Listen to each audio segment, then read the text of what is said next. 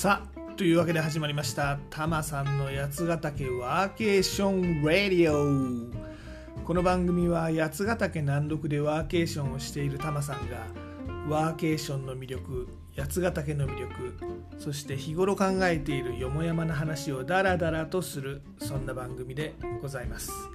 肩の力を抜いてのんびりとお聴きください。今回はですね想像していたより早く梅雨明けしちゃいましたんでね。でしかもその途端にとんでもない猛暑になっちゃいましたからね。だもんで今回は東京は溶けるような猛暑。その時八ヶ岳南麓は？ということで猛暑の時期の八ヶ岳南麓についてお話をします。とかなんとか言いながら7月に入ったら途端に、まあ、台風の影響とかもあって気温も落ち着くっていう予報になってますんで、ね、雨の日も出てきそうですよね。はい。その時は先週お伝えした第79回梅雨時の八ヶ岳南麓暮らし快適ですよ。こっちを聞いてみてください。いや全くね梅雨の話をしたら猛暑になって猛暑の話をしようとしたら雨予報が出てきて全くタイミングが読みにくいたらありゃしないんですが、まあ、でもまあお天気ばかりはですねこちらの期待通りには進みませんからね。というわけで今回は猛暑についてお話をさせていただきます。っていうのはですね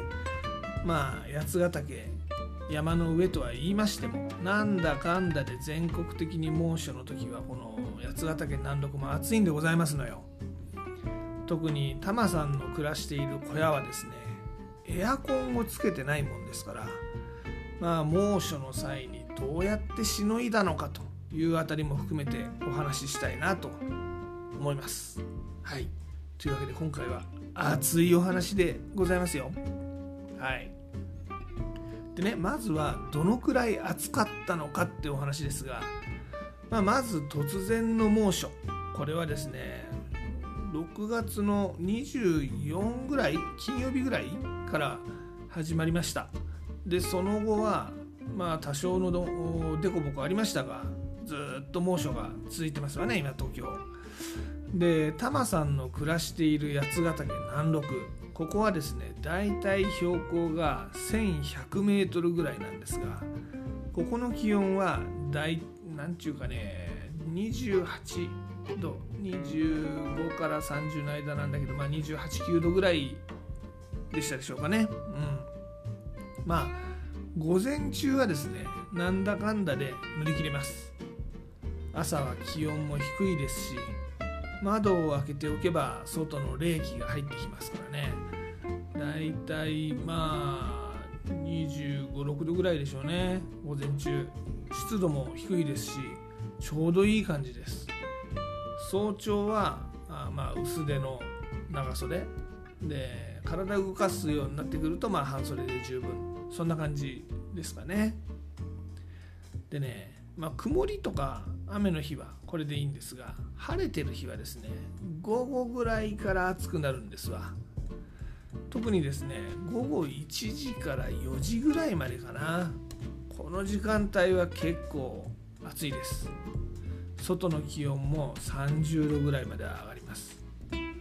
で室内も日陰とはいえ気温は30度近くまで上がりますかね。さすがにね30度はね暑いんですよ。そうするとここは扇風機の出番でございます。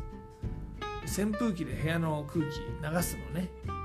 でまあ風が当たれば当たってるところ当然涼しいんですがそれ以外にもこの空気が動くと外の空気と入れ替えとか発生するんで、まあ、なんとかしのげてますね今んとこ。湿度が低いっていうこともあるでしょうが30度近い気温の時東京にいると、まあ、汗だらだらっていうことあると思いますが汗がだらだらってことはあまりないですね。でまあとはいえ暑いわなっていうのはだいたい4時ぐらいまでです。でね日没が今は7時ぐらいじゃないですか。で日が落ちるともうめっきり涼しくなります。なのでこの午後のね数時間これをどう乗り切るかというのが課題ですね夏は、まあ、一応タマさんの家にはこの夏はまだ使ってないんですが秘密兵器がございます。秘密兵器ってほどでもないんですけど。水のね気化熱を利用した卓上クーラーみたいなものがあります。これ Amazon でポチりました。去年の夏。数千円。3000円ぐらいだったかな。冷風機っていうらしいんですけど。まあ見た目はなんか加湿器みたいな感じで、まあ、タンクに水入れるんですね。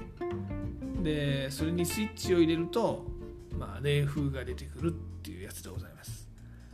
まあ、ちょっとね子供騙し的な代物ではありますがそれでも去年の夏お盆の頃やっぱりねこの頃本当暑かったんですね1週間ぐらい。この時期は結構便利でした。今年もねそろそろ仕入れから出しておこうかなっていう感じです。ちなみにこのですね冷風機水タンクに氷水を入れるとさらに気持ちいいらしいですよ。ちょっと小ネタですけど使おうと思ってる人はちょっとお試しください。でまあこんな感じで今のところはエアコンなくても無事働けております。生活だけじゃなくてちゃんと働いてもおります。がちょっとこの異常気象とも言える猛暑ね今年のやつ。年の夏を乗り越えられるか実はタマさんちょっと気になってたりしています。ですんで、まあ、バックアッププランは用意しておこうと。本当耐えられないくらい暑くなった時はねそうは言ってもこの午後1時から4時。まあなんだかんだ言って一番会議とか詰まりやすい時期じゃないですか。時間帯じゃないですか。なのでこの冷房のあるテレワークスペースこれは探しておこうと思いました。で実はですねこのタマさんが暮らしている別荘地、まあ、泉郷の八ヶ岳ってとこなんですけどここフロントとあ貸別荘とかもやってるんでフロントがあるんですね。このフロント棟の近くにコワーキングスペースがあるんですよ。で別荘地の住民は1日500円で使えるらしいの。というわけでねこれはまあ便利なんじゃなかろうかということでまあどんな使い勝手かわからないのでまあいざっていう時に行ってねネットの設定とかもあるでしょうから分かんないとこもあるんで近々お試しで1回使ってみようかなと思っております。他にもですね山梨県北杜市自治体がですね、まあ、道の駅小淵沢とか長坂駅の近くとかにコワーキングスペース作ってるんですよ。ところがねこれはねなかなかちょっと使いにくい。っていうのはねこれいわゆるレンタルオフィスなんですよね。月額の家賃設定なの。で別に月額の家賃まではタマさんいらないんですよ。そういうやつは。エアコンがついてないだけであってタマさんの小屋すでにですねこの2年間のコロナ対策の間で結構快適なホームオフィスになってるんですわ。でそういう人って他にもいるんじゃないかなと思いましてね。そう思うとこの北斗市もうちょっと商売上手になってもいいんじゃないのかなと思うんですよ。まあタマさんと同じような環境の人ばかりがねそれが平均かっていうと分かんないですけどただ北斗市で事業をやろうとしてる人って多分ねこの月額家賃のオフィスが欲しい人って少ないんじゃないかなと思うんですよね。っていうのはこの北斗市土地は安いわけですよ田舎ですから。でそこそこの大きさの物件に住んでる人が多いんじゃないでしょうかと考えると自分の住んでいるところにホームオフィスを作るまあ書斎みたいにね机置いてモニターを置いてってそれぐらいは作れる人が多いんじゃないかと思うんですわ。でむしろそれよりは臨時でね使いたい会議室とかまあちょっと自宅ホームオフィスは北斗市ってっても結構山の方なんで買い物とかに出るその出先ないしはね役所にだって入れる仕事あのやんなきゃいけないことってあるじゃないですか。で出先で利用したいドロップインのね1回単位で使える施設。そういうのが欲しい人の方が多いんじゃないかなって思うんですよね。場所はね結構この道の駅小淵沢とか、まあ、長坂駅の周辺とか便利なところにあるんですよこの北斗市のオフィス。まあお役所だからあの何て言うの？ここで起業をする登記をする本社本店を北斗市にするっていう会社を誘致したいのかもしれないんですけどむむむ果たしてどのくらいそういう需要あるのかなって感じですね。あとはですねまだ使ったことはないんですけど富士見町これはお隣の長野県ですが富士見町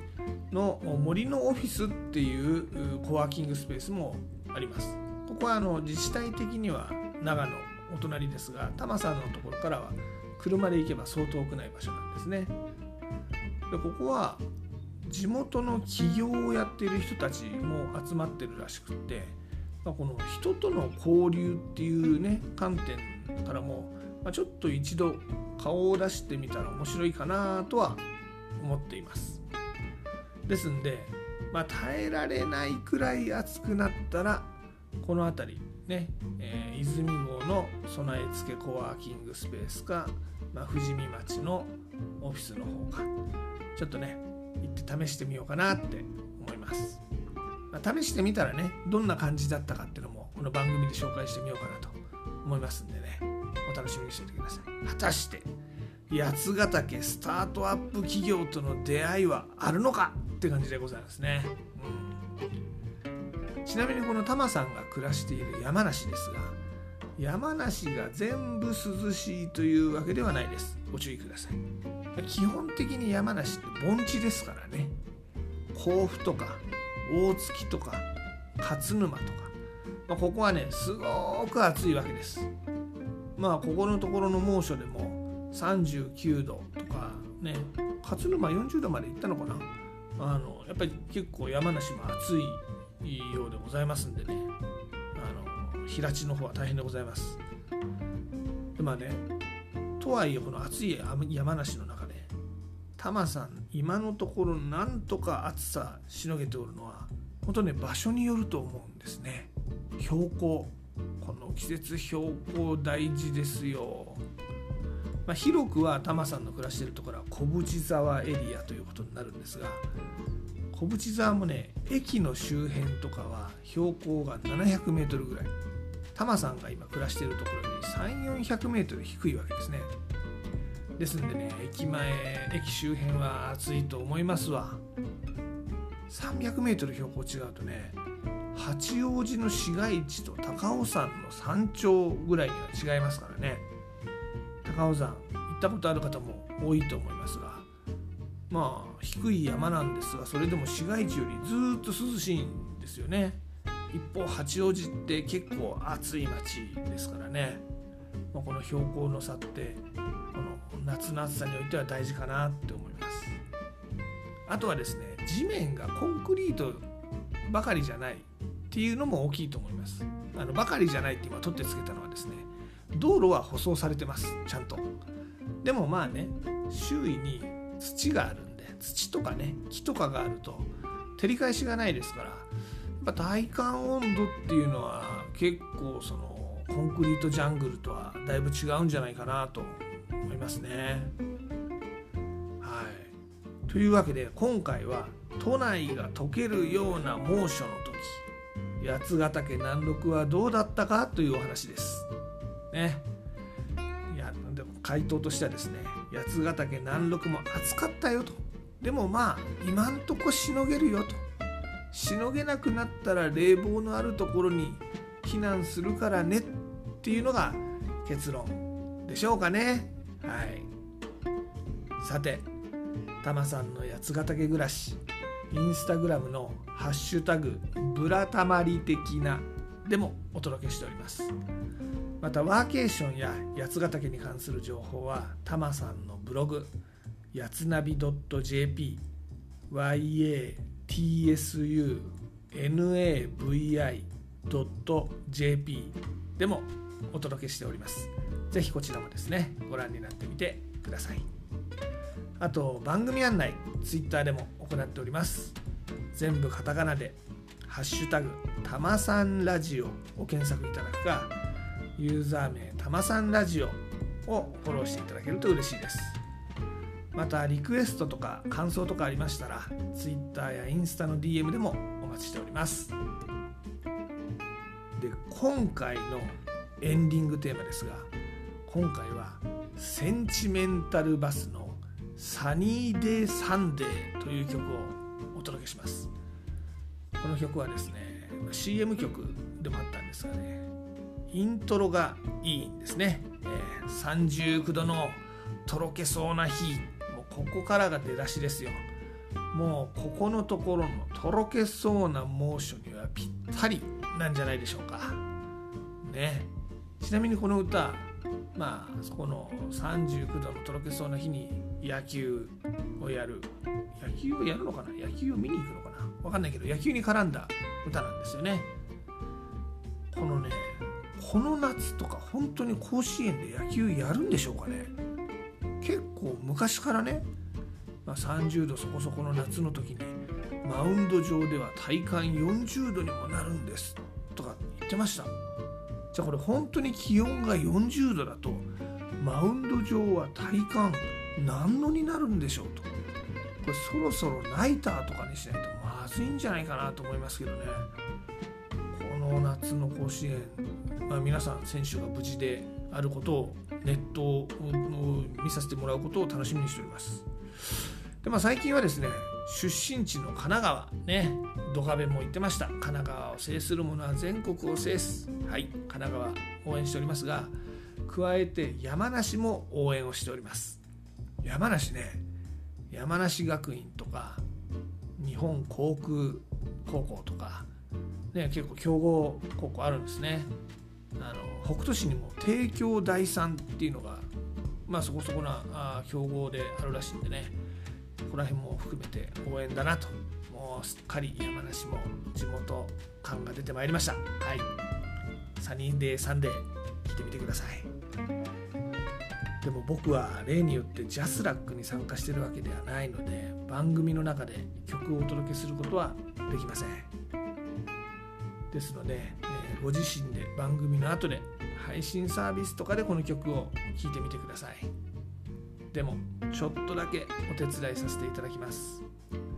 アレクサセンチメンタルバスのサニーデイサンデーかけて。ではごきげんよう。また次回。